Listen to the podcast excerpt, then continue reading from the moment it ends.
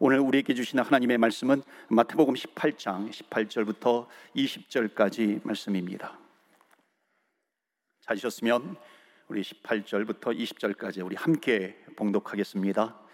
진실로 너희에게 이르노니 무엇이든지 너희가 땅에서 매면 하늘에서도 매일 것이요 무엇이든지 땅에서 풀면 하늘에서도 풀리리라. 진실로 다시 너희에게 이르노니 너희 중에 두 사람이 땅에서 합심하여 무엇이든지 구하면 하늘에 계신 내 아버지께서 그들을 위하여 이루게 하시리라. 두세 사람이 내 이름으로 모인 곳에는 나도 그들 중에 있느니라. 아멘. 하나님의 말씀입니다. 오늘도 하나님의 말씀에 은혜 받으시고 새 힘을 얻으시고 또 한 주간 승리하시기를 주의 이름으로 축원합니다. 아멘. 아, 지난주에 이어서 오늘도 아, 사도행전적 교회 시리즈 두 번째 말씀을 전하도록 하겠습니다. 지난주에는 생명을 낳는 교회라고 하는 이 사도행전적인 교회의 아주 중요한 특징을 어, 말씀을 통해서 어, 전했습니다. 오늘은 생명을 어떻게 낳는지 그것과 또 연결이 될 것입니다. 그래서 기도하는 교회라고 하는 제목으로 말씀을 전할 때에 큰 은혜가 있기를 바랍니다. 자, 오늘 본문의 말씀이 아니고 사도행전 지난주에 읽었던 사도행전 2장 42절 말씀 보겠습니다. 어, 여긴 초대교회의 모습이 나옵니다. 42절에 보면 이렇게 기록되어 있죠. 그들이 사도의 가르침을 받아 서로 교제하고 떡을 떼며 오로지 기도에 기도하기를 힘쓰니라. 그러니까 그들이 모였을 때 네 가지를 했다고 어, 합니다. 사도의 가르침을 받았어요. 그 다음에 떡을 뗐어요. 교제를 했어요. 그리고 마지막이 뭡니까? 오로지 기도하기를 힘쓰니라. 여러분 여기 오로지 기도하기에 힘쓰니라라고 하는 말씀은 뭐냐면 정말 그 남은 시간은 온통 나머지 시간을 기도했다 어, 하는 겁니다. 여러분 초대교회, 초대교회는 아, 현대 교회의 샘플입니다.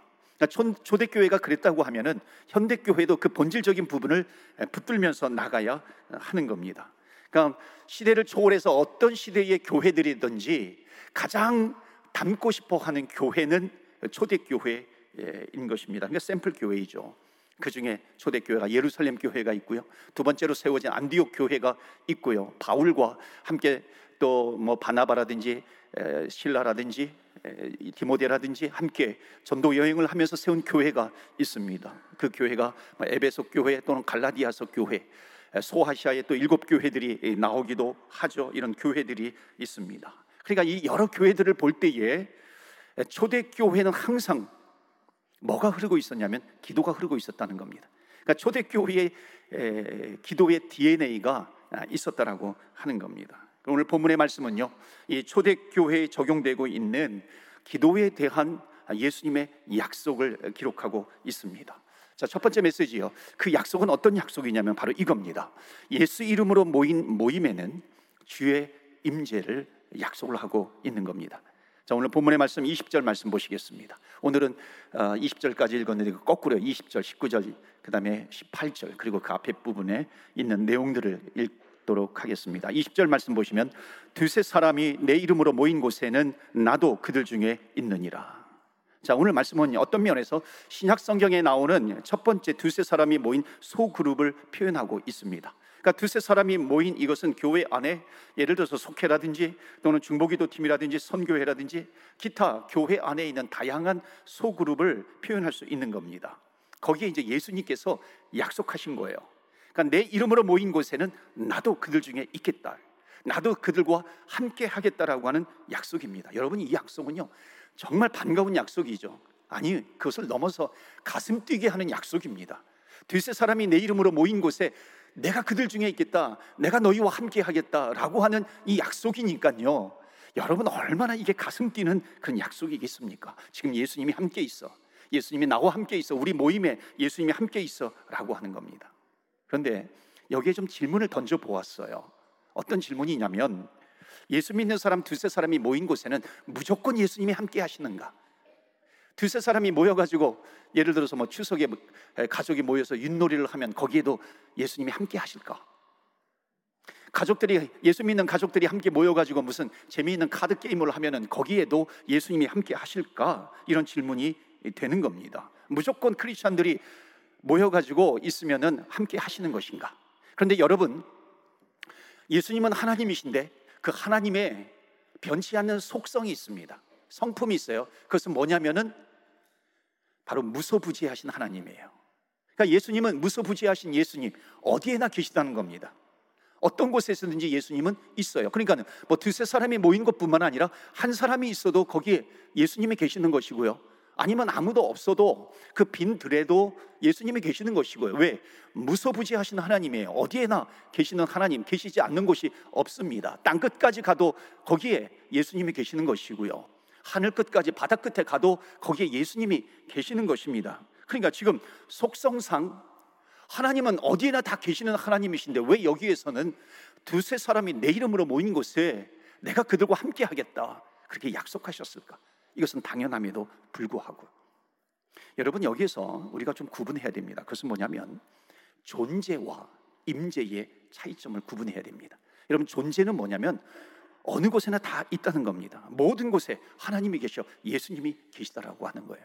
그런데 임재는 뭐냐면 어디에나 계시는 존재하시는 그 예수님께서 하나님께서 반드시 일을 하신다.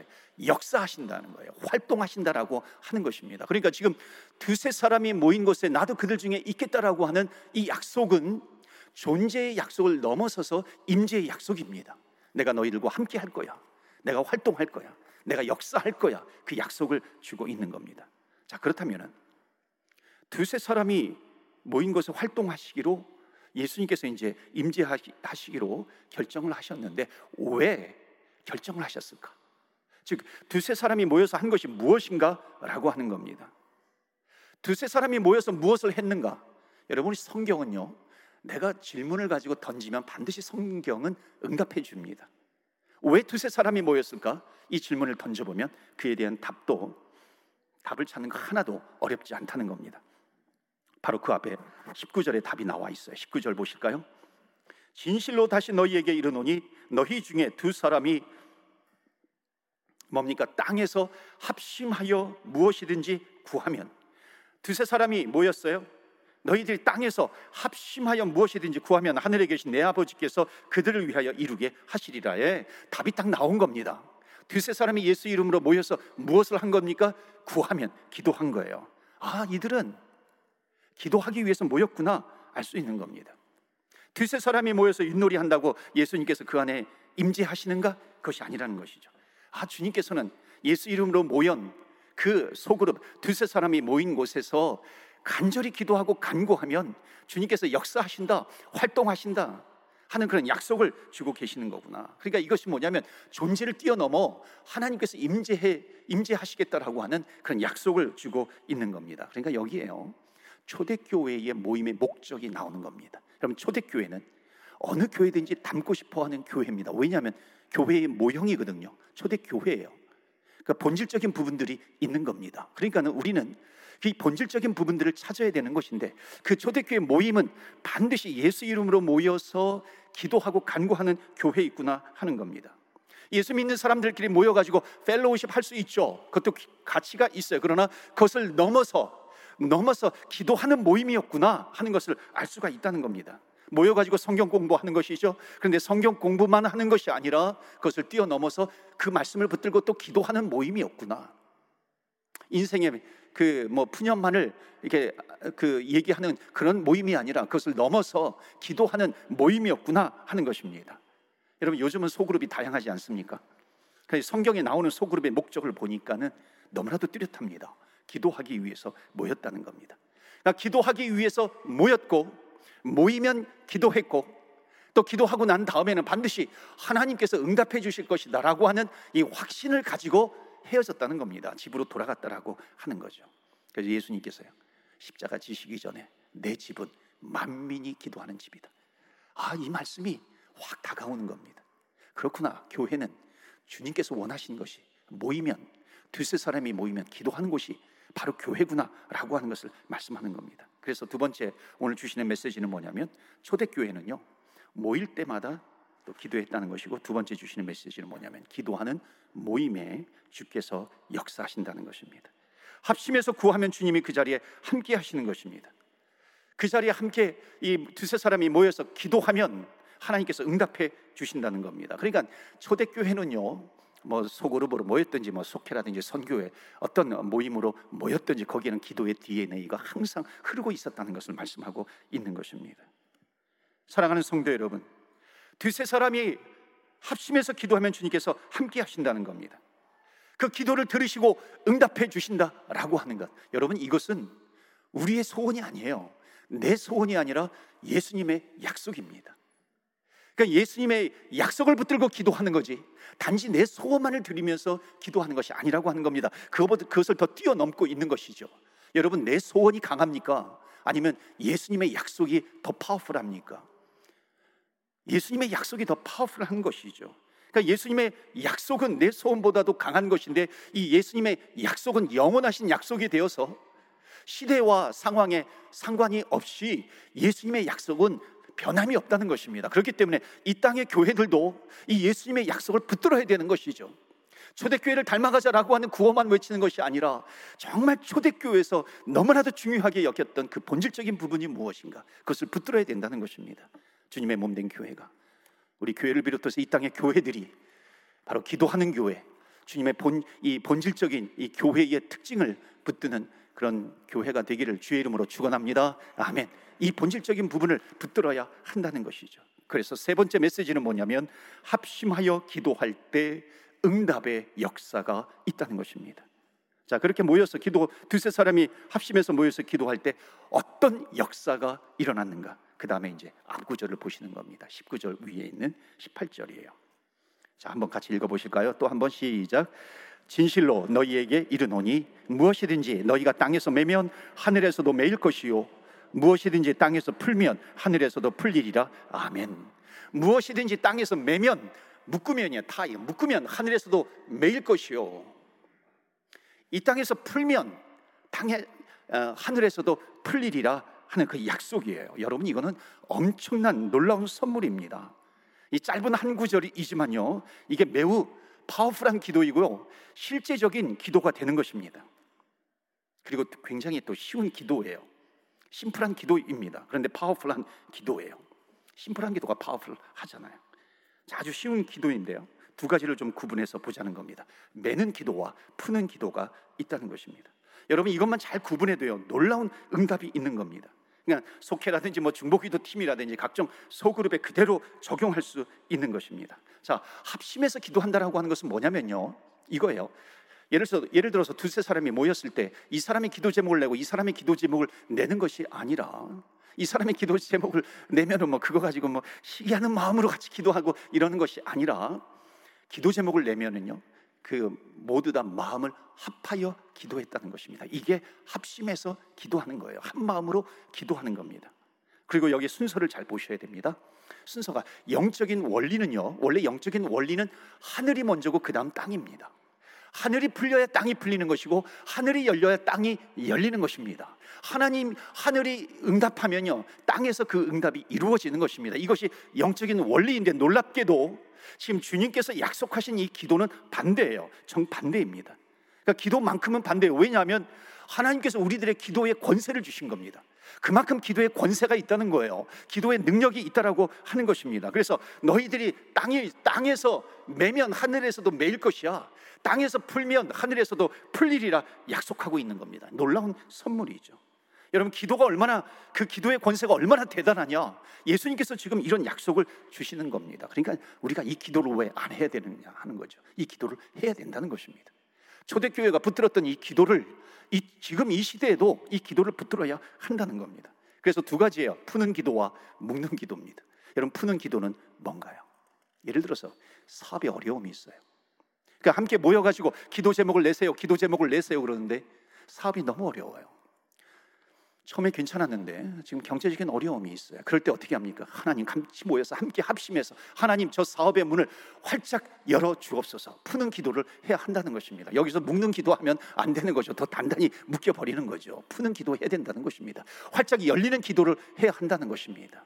자녀를 위해서 기도해요.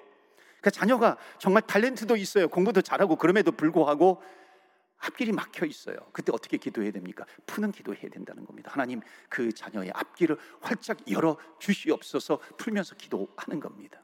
자, 그러면은 묶는 기도, 매는 기도는 뭘까요?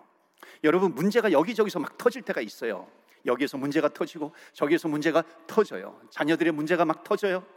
부부간의 문제들이 막 터져요. 기타 등등의 문제들이 막 터져요. 여러분 이럴 때 어떤 기도 해야 되겠습니까? 이걸 풀어버리면 어떻게 하겠어요? 더 풀어진잖아요. 묶는 기도를 해야 되는 것이죠. 결박하는 기도를 해야 되는 것입니다. 하나님 그 문제를 묶게 묶어 주시옵소서.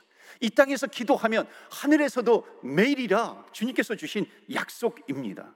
하나님 문제가 더 커지지 않도록 하나님 그 문제들을 묶어 주옵소서. 매는 기도를 하면 하늘에서도 매일이라라고 하는 약속을 주시는 것입니다. 그리고 얘기를 나누나 보면요. 또 상처 때문에 그 속이 갈갈이 찢어진 사람이 있어요. 겉사람은 멀쩡해요. 근데 그 속은 이 사람한테 상처받고 저 사람한테 상처받고 그래서 속이 갈갈이 찢어져 있어요. 어떻게 기도해야 될 것이에요? 싸매는 기도를 해야 되는 거죠. 묶는 기도를 해야 되는 것이죠.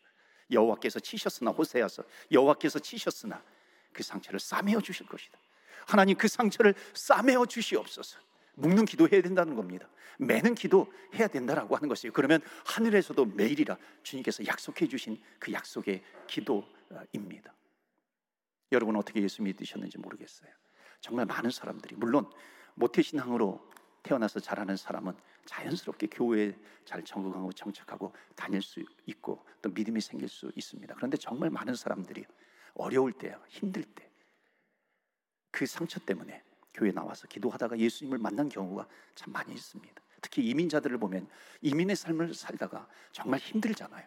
고국을 떠나서 그럴 때 어려운 문제를 가지고 나와서 또 기도하다가 예수님을 믿게 되는 경우가 있습니다. 한국에서는 군대에서도 군대에서 예수님을 믿게 되는 경우가 아, 있고요. 정말 힘든 문제를 만나면은 기도하다가 예수님을 만나게 되는 것이고 믿게 되는 것입니다. 또다 여러 가지 힘든 문제들, 사업에 어려움이 있어요. 처음에는 잘 나갔는데 정말 막다른 골목 낭떠리 집까지 와서 지푸라기라도 잡는 심정으로 교회 나와서 기도하다가 예수님을 만나는 경우도 있습니다. 여러분 모든 인생은 한 심령도 빠짐없이요. 항상 그 인생 가운데 인생의 겨울을 만날 때가 있다는 겁니다. 어려울 때가 있다는 거예요. 힘들 때가 있다는 것입니다. 어떤 분이 간증을 하는데 예수 믿으세요 그러면은 코웃음 친 겁니다. 뭐 교회가 다 그렇지. 교회 나오세요. 그럼 교회가 다 그렇지. 그러다가 이분이 인생의 겨울을 만난 거예요. 그래서 모임에 뭐 속해인지 중보교도 팀인지 모르겠어요. 거기에 나와서 기도를 하는데 이분이 감동을 받은 거예요. 왜 감동을 받았냐면 자기의 기도 제목을 가지고 거기에 모인 사람이 자기의 이름을 부르면서 간절히 기도해 주는데 그것이 너무나도 감동이 되었다는 겁니다.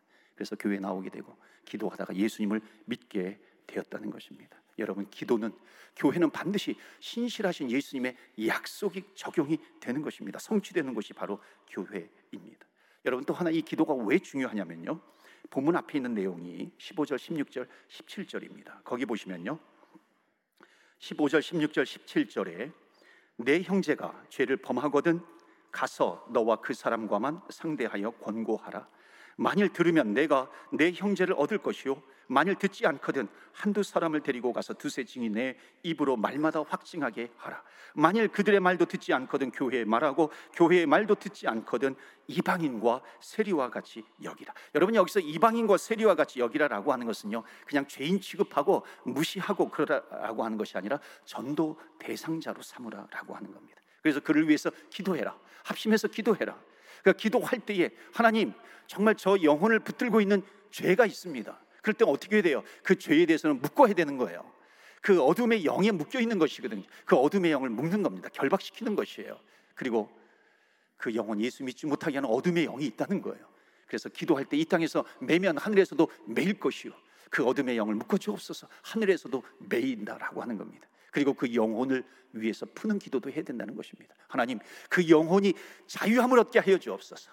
죄에서 자유함을 얻게 하여 주시옵소서. 푸는 기도하면 하늘에서도 풀리리라 약속하고 있는 겁니다. 그래서 이 사도행전적인 초대 교회는 이렇게 합심하여 기도함으로 말미암아 생명을 낳는 그런 영혼 구원의 교회가 되었고 성도의 막힌 담이 활짝활짝 열리게 된 것이고 막힌 길이 열리게 되었고 받은 상처도 치유되었다는 것입니다. 여러분 이것이 예루살렘 교회 그대로 이루어지고 있는 현상을 성경에 기록하고 있습니다. 그러니까 사도행전 12장에 가면은요, 여러분 베드로가 감옥에 갇힌 거예요. 베드로가 감옥에 갇혀, 갇히고요, 쇠사슬로 묶여 있어요. 감옥에 감옥문에 갇혀 있는 겁니다. 그때 초대교회가 함께 모여서 합심하여 기도할 때 어떤 기도했겠습니까? 묶는 기도했겠습니까? 푸는 기도했겠습니까? 묶는 기도하면은 이 베드로가 더 단단히 묶이잖아요. 그래서 이 초대교회 모여가지고 푸는 기도를 한 겁니다. 여러분 한번 사도행전 12장 7절 보실까요? 호련히 주의 사자가 나타남에 옥중에 광채가 빛나며 또 베드로의 옆구리를 쳐 깨워 이르되 급히 일어나라 하니 쇠사슬이 그 손에서 벗어지더라. 아멘. 쇠사슬이 그 손에서 그 손에서 벗겨지리라. 그 다음에 10절 보시겠어요? 10절 마지막에 보면 새로 된 옥문이 열린 거예요. 옥문이 열린지라 아멘. 여러분 쇠사슬이 풀려져요. 그리고 옥문이 열려져요. 그때 초대교회는 뭐 하고 있었어요? 합심하여 하나님 정말 이 땅에서 풀면 하늘에서도 풀리리라 주님께서 약속해 주셨는데 우리 베드로가 지금 감옥에 갇혀 있습니다. 착고에 묶여 있어요. 풀어 주옵소서 기도하면서 나아간 것입니다. 여러분 이거는요 굉장히 상징적인 메시지예요. 상징적인 말씀입니다. 이거예요. 여러분의 삶에 묶여 있는 문제는 없는가요? 자녀들에게 어떤 문, 묶여 있는 문제는 없는가요? 여러분의 삶에 경제적으로 묶여 있는 그런 문제는 없으신 건가요?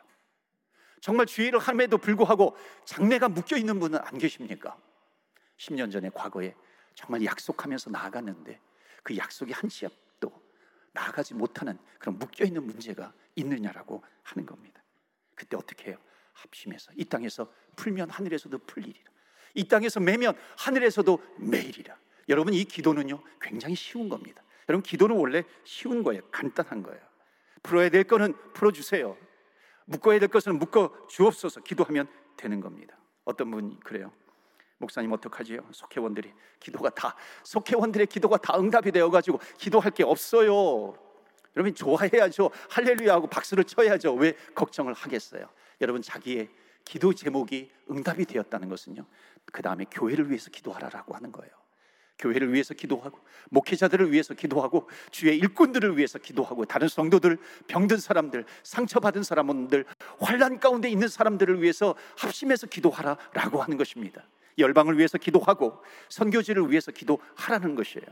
우리 교회에도 보면 주보에도 보면 중보기도 팀에서 주, 는이 아, 다섯 개 정도의 중보기도 제목이 있습니다. 그것을 붙들고 기도하는 거죠. 광고만 해도 열 가지가 넘습니다. 그것을 가지고 기도하라라고 하는 겁니다. 제가 이번 주에 체이스를 갑니다. 우리 지방에서 목회자들과 함께 Chase 방문을 하는데요. 여러분 거기에 원주민 마을을 방문하는데 원주민들의 역사는 우리가 알잖아요. 너무나도 큰 상처가 있어요. 정말 어떤 말로도 돈으로도 보상할 수 없는 그런 상처가 있습니다. 이번에 유해가 발견이 되었잖아요. 그 여기엔 역사적으로 보면 캐톨릭 70% 그다음에 개신교 우리 기독교 30% residential school을 운영을 해가지고 거기에 원주민들을 어린아이들을 잡아다가 마치 헌팅하듯이 노예 헌팅하듯이 헌팅해가지고 거기서 강제로 어, 기숙사에 집어넣고서 교육을 했잖아요. 그런데 놀랍게도 그 유해들이 막 발굴이 된 거 아니겠습니까? 이 원주민들의 상처가 얼마나 크겠습니까? 이번에 가가지고 그들의 상처를 씻어 주옵소서. 같이 그들을 품고 기도할 것이고요. 같이 또 식탁 교제도 나누게 되고요. 또 위로도 하고 또 설명도 하게 될 겁니다. 또한 여러 가지 아, 진행되는 그런 행사들을 할 겁니다. 여러분 위해서 기도해 주세요. 여러분 그들의 상처는 절대로 돈으로 보상이 되지 않습니다. 오직 복음으로만 그들의 모든 상처가 해결된다는 것을 믿습니다. 그래서 우리는 기도해야 돼요. 하나님, 그들의 상처를 싸매어 주옵시고 복음의 문이 활짝 열리게 하여 주시옵소서. 우리가 기도하면서 나가야 할 줄로 믿습니다. 여러분, 전도서에 보면 너무나도 귀한 말씀이 있어요. 4장 12절에 한 사람이면 패하겠거니와 두 사람이면 맞설 수 있나니 세 겹줄은 쉽게 끊어지지 아니하니라. 세 겹줄은 끊어지지 않는다는 겁니다. 혼자서는 패배를 당해요. 그러나 함께 합심해서 기도하면 모세와 아론과 훌이 기도에 손이 올라가면 승리하고 내려오면 패배를 당했고요. 힘들어서 내려오면 양쪽에서 그 손을 붙잡고 함께 손을 붙잡아 주면서 기도를 한 겁니다. 그럴 때 승리가 있다는 것입니다. 우리가 함께 서로를 위해서 기도하고 교회를 위해서 기도하고 열방을 위해서 기도할 때 음부의 권세가 흔들지 못하게 될 것이고요. 상처가 싸매어지게 될 것이고 영혼들이 구원받게 될 것이며 막힌 문들이 활짝활짝 열리게 될 것입니다. 기도할 때 하늘의 응답이 있기를 주 예수 그리스도 이름으로 축원합니다. 아멘.